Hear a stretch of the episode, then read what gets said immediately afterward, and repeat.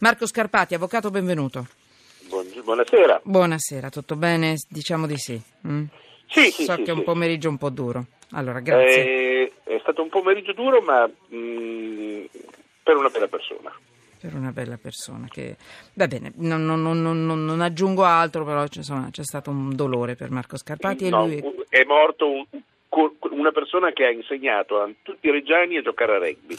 E, e oggi abbiamo fatto il funerale eh, sul campo da rugby anche, perché quello era il posto dove lui è vissuto. Ecco. E, e lui adesso è Marco Scarpati, adesso è qui con noi, per cui Scusi. avvocato, grazie.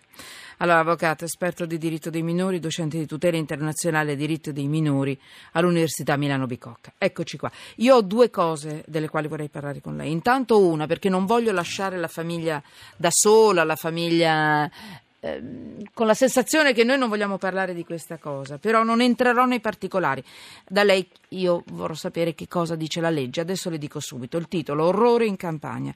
Ne avrete sentito parlare: violenze sessuali in strada e a casa su un ragazzino disabile. Sono stati individuati 11 eh, veng- vengono chiamati aguzzini dal mattino di Napoli, ma ehm, 11 ragazzi, eh, tre sono liberi. E il piccolino, questo ragazzo, scusate, è stato violentato da 11 persone per 4 anni. Oggi i suoi aguzzini, come li chiama questo, il giornale, per carità, sono stati tutti individuati. Tre non sono imputabili perché minori di 14 anni, gli altri però sì e sono accusati di violenza sessuale e sequestro di persona. Allora, il bambino, lo ripeto, che ha subito questi abusi è un ragazzino di 13 anni con lievi eh, disabilità mentale. Allora, la mamma ha avuto il coraggio di denunciare. Ecco perché facciamo un botte e risposta, eh, avvocato Scarpati. Cosa dice la legge in questi casi?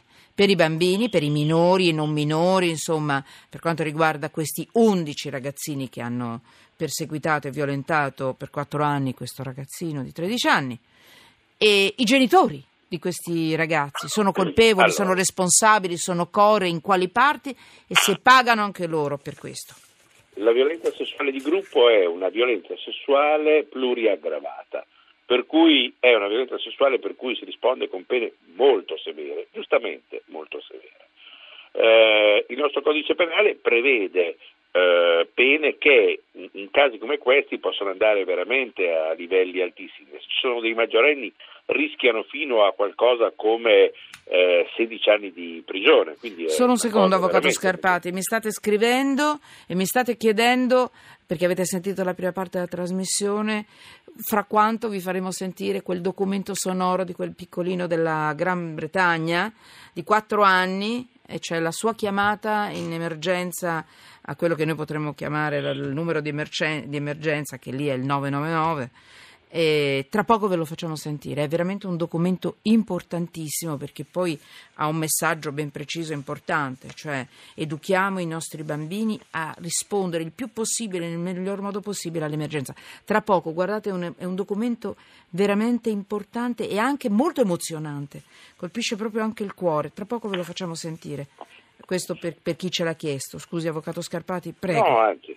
Sono No, bambini dicevo- sempre, io le ho Eh, già sì, chiesto sì, sono io- di restare con noi su questo Eh, documento. ci vivo Eh. sempre con eh, tanti bambini, non, non rimarrò mai sufficientemente pronto a tutte le, tutte le bellissime cose e a Eh. volte anche dolorose a cui mi sottopongono. Questi sono bambini Eh, bellissimi, li abbiamo messi eh, proprio per, sì. per anche equilibrare questa notizia terribile. appunto, del questi bambino un po' meno bravi Mm. eh, rischiano veramente una condanna molto pesante. E anche i minori di 14 anni non è che non rischino niente, sono non imputabili, non vuol dire non responsabili di ciò che hanno fatto, per cui il Tribunale per i minorenni può intervenire con altre misure che possono essere per esempio l'allontanamento da casa, ovvero eh, mandare i ragazzi in una casa famiglia dove venga eh, rimodulata la capacità comportamentale di questi eh, ragazzi. Certamente per tutti i minorenni si aprirà anche proced- un procedimento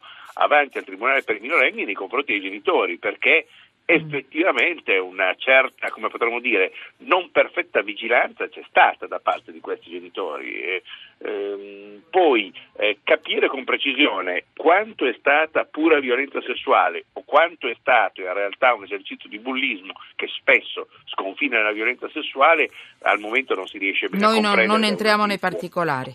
Però si tratta comunque allora. di un episodio che interesserà sicuramente il Tribunale per i minorenni campano. Bene, eh, e fra l'altro ricordiamoci che questi episodi purtroppo in Campania non sono così infrequenti, anche legati a episodi di criminalità. Ne abbiamo letto nel libro sì, sì. Eh, di Saviano recentemente.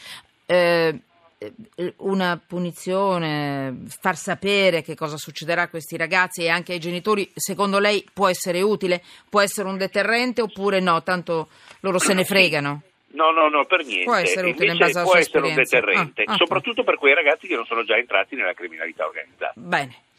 Eh, abbiamo detto tutto, avvocato Scarpati, professore? Sì, sì, sì, proprio per evitare di entrare no, no, eh, nella parte più eh. grave. No, insomma, no. Sì.